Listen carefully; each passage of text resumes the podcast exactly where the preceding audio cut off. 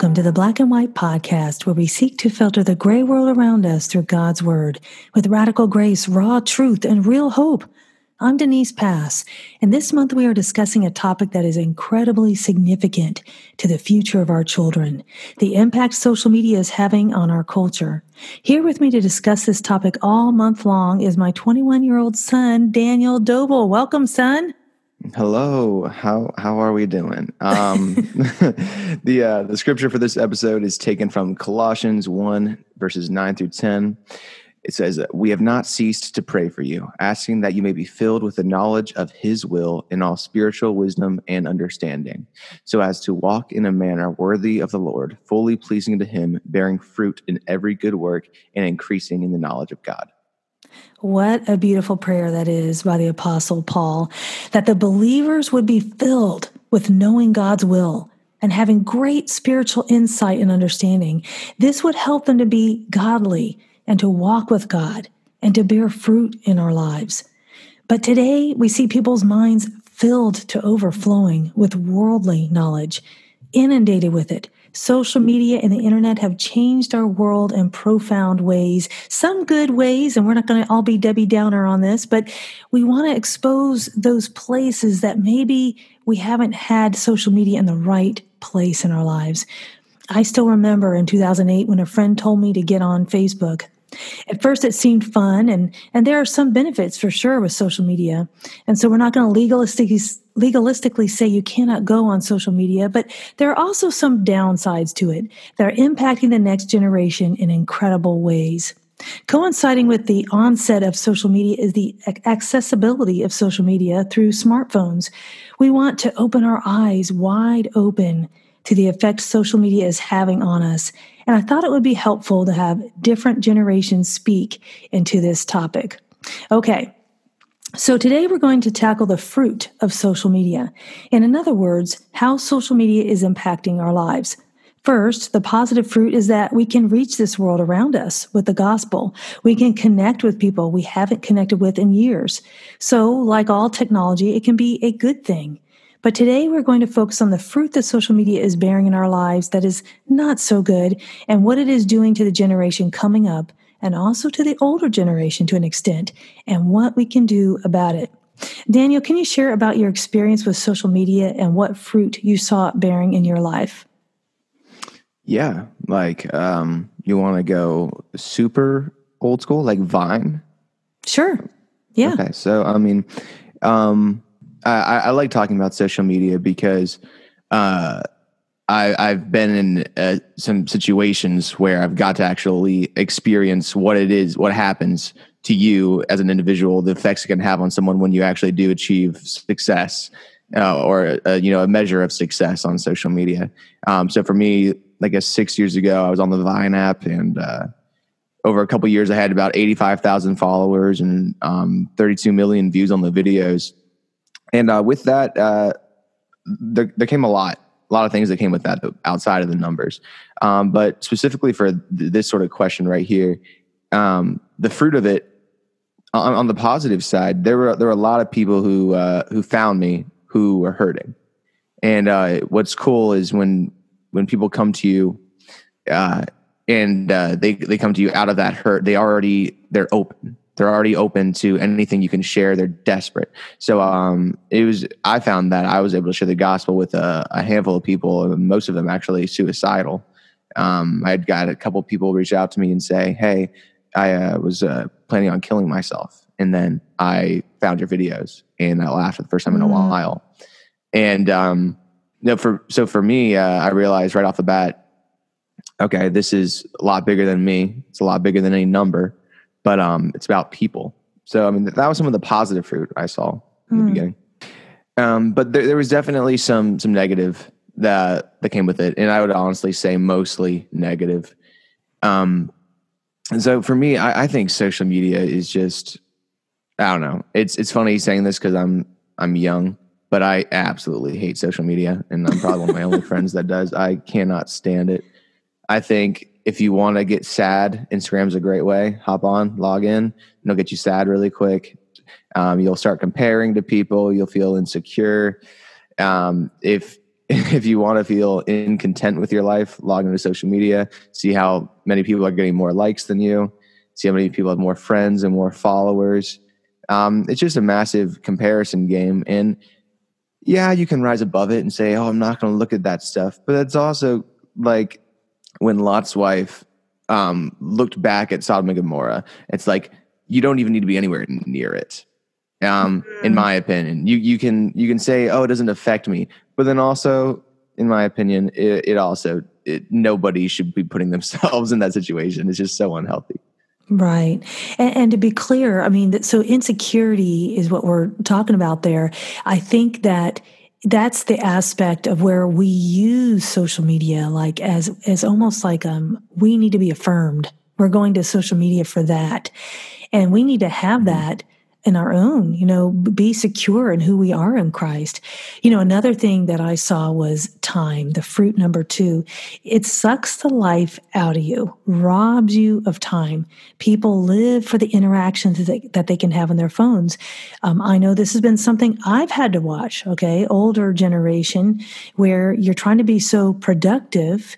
And so, okay, I'm going to go on now, I'm going to do this but you don't realize time can just evaporate while you're scrolling and let me go check this and check that. And so there, there needs to be, and this will be in the next episode, some parameters to help guide us so that our time is used well. Yeah, no, absolutely. The, the amount of time that just is absolutely stolen from you.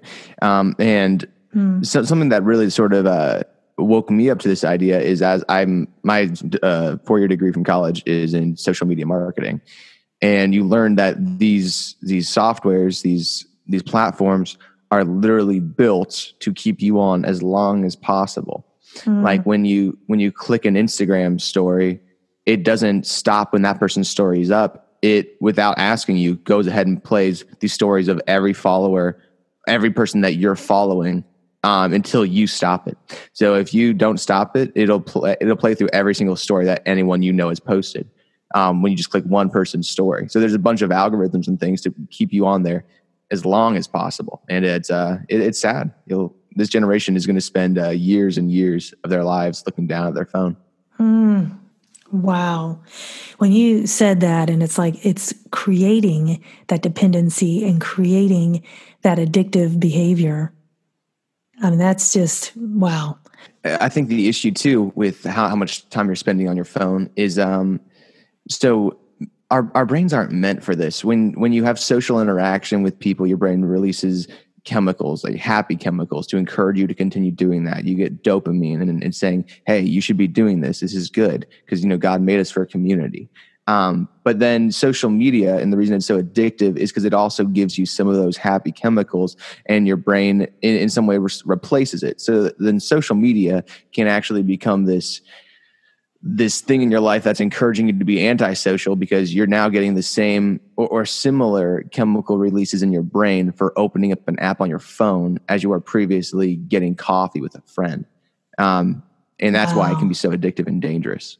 Wow. You know, I just, I love what you are sharing here. And I have to tell you, even though as an older generation now, I have to classify myself as, you know, when you talk about looking at the stories and, oh, there's another story. Well, I don't even still, I don't have the stories even figured out yet. Mm-hmm. so, Good. Keep it that way. keep it that way. Yeah. but it, it might look different for the older generation too. You know, now, honestly, I don't really specifically go and click on anyone's timeline just because I'm slammed busy with my jobs. Mm-hmm. But you go on that news feed, you know, and like you said, to your point, it's a similar thing. It can just pull you in. And then the people around you you're supposed to be socializing with, you know, you're, you're on your phone. And, and that's yeah. where it can create that antisocial thing. And, and I also think so that's fruit number three, antisocial. Fruit number four, depression. Uh, I mm. have seen this. Uh, people can become absorbed with what others think or how people respond to them and legitimately get depressed because of either shame operating in a public setting. Oh no, someone said this and I got to go fix that quick or I didn't get enough likes. No one likes me. And shame when a lot of people don't applaud them publicly for their content. This, I think, is a phenomenon of our day, and it's damaging people greatly. Mm-hmm. Yeah, no, absolutely. Something that I've always said, and you know, a lot of my friends don't like. You know, a lot of people I don't like hearing it, but I, I think that people with like the most attractive social media layouts, like all their photos are edited same way, and they people with the most like the best looking social media accounts usually have like the worst looking lives. Um, mm-hmm and that's something that I've just seen in my life so much. You see these people who on social media are exuberant and they're happy, um, but you you see them in person and they are they are a shell of what they're portraying on social media. Wow. And uh, that's because it's just a facade, and they're they're owned by the numbers. They're depressed, and um, I've I've absolutely been there. Um, like on Vine, you know you have 85,000 followers and you post something and you're like wow that took a little too long to get a thousand likes. Um, mm. and then uh, it, it, just becomes all about every, everything's relative. Nothing nothing actually the threshold is uh, ever increasing because you're like okay i have this many followers so i should be getting this or last time i got this much. And it's just a great gateway to make yourself sad and depressed. Wow. So good um, and then a further issue with too uh, social media is it it just absolutely creates massive irresponsibility, especially with time management.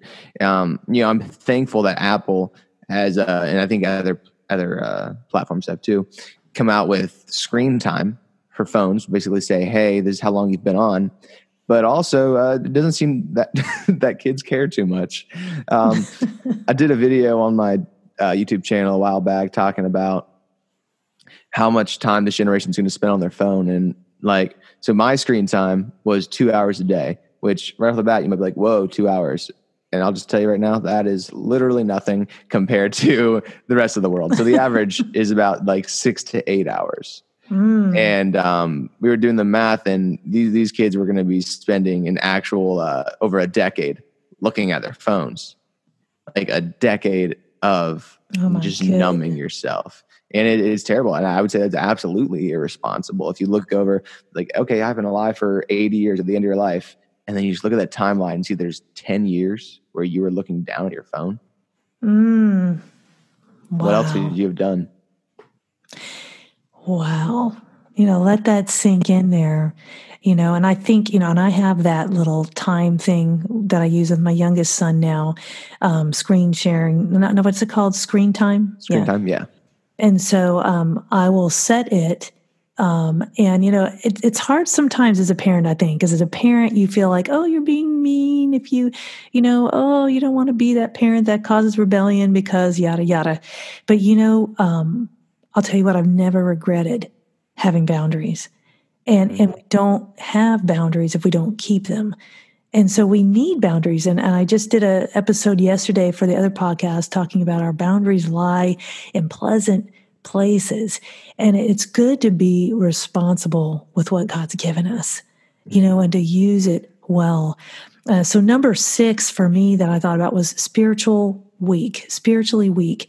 So Proverbs 131 says, So they shall eat of the fruit of their own way and be satiated with their own devices. I couldn't help but pick this verse out because I was thinking, of course, devices there isn't talking about iPhones but it's just so interesting that you know we do eat of the fruit of our way what the choices we're making on a day-to-day basis will bear fruit in our lives and so a decade on the phone is going to bear fruit. And so we need to be aware of that and, and try to make changes if needed. And, and maybe you're listening today, you say, I don't got a problem at all. I'm just on 15 minutes a day, whatever. That's wonderful, but maybe you can help others who are getting caught into this trap. The habits we're forming with social media create a dependency on social media and on the devices or platforms that they are on. And that can be unhealthy we become saturated with information that potentially does not grow us spiritually. Of course, we can choose the content and we can be disciplined in our use of social media, but we need to pay attention to the fruit from our participation in that social media. Yeah. absolutely. And I think that can go right into uh, number seven, which is uh, one of the fruits immaturity. Um, I mean, look at this generation, and uh, this is something I've I've talked to other friends about. But compare this generation to any other generation. Well, one, like, okay, we're kind of the dumbest generation yet, um, because we have we don't have to work for anything anymore. Mm. Like, if you compare it to people like Thomas Jefferson or Martin Luther King, who, if you asked them a question, they were educated and they, they had answers, real answers, because they'd studied. This generation Googles everything. We don't, how much do we actually know compared to previous generations? But also the, the whole concept of immaturity with this generation. Um, well, the, the issue is they, are, they aren't living in reality because we're spending a decade on our phone over our, the period of our lives and um, the things that shape you, the things that mature you, aren't happening on your phone. The things that mature you and shape you are the things that are happening out in the real world when you're when you go out and and you meet people and and you have uh, people break your heart and you have um, an employer fire you or you get a promotion at work um, or you get praised for what you're doing well at work. This is what this is. That's the things. Those are the things that shape you. And uh, this generation is missing out on a lot of things that previous generations had, and they are uh, swapping them out for the cheapest alternative. Mm, wow. When you just said that, you know, I'm thinking about the fact that this generation, you know, all of us living right now have the most knowledge ever available at our fingertips with Google, but we don't have knowledge or mm-hmm. we don't have the wisdom. Wisdom is knowledge applied. And you know, I use Google a lot. I mean, I uh, I do my daily Bible time, and I will look up scriptures and hunt for them, and and so I'm grateful we have that capability. But it can become something that we aren't really ingesting. You know, we just are using knowledge, um, but not really applying it. And so, y'all, this has been a great discussion, and I have just love talking with my son, and I know you're going to enjoy uh, this next episode next week. So, yeah, there's a lot of ugly fruit out there, but we can learn to manage our social media habits.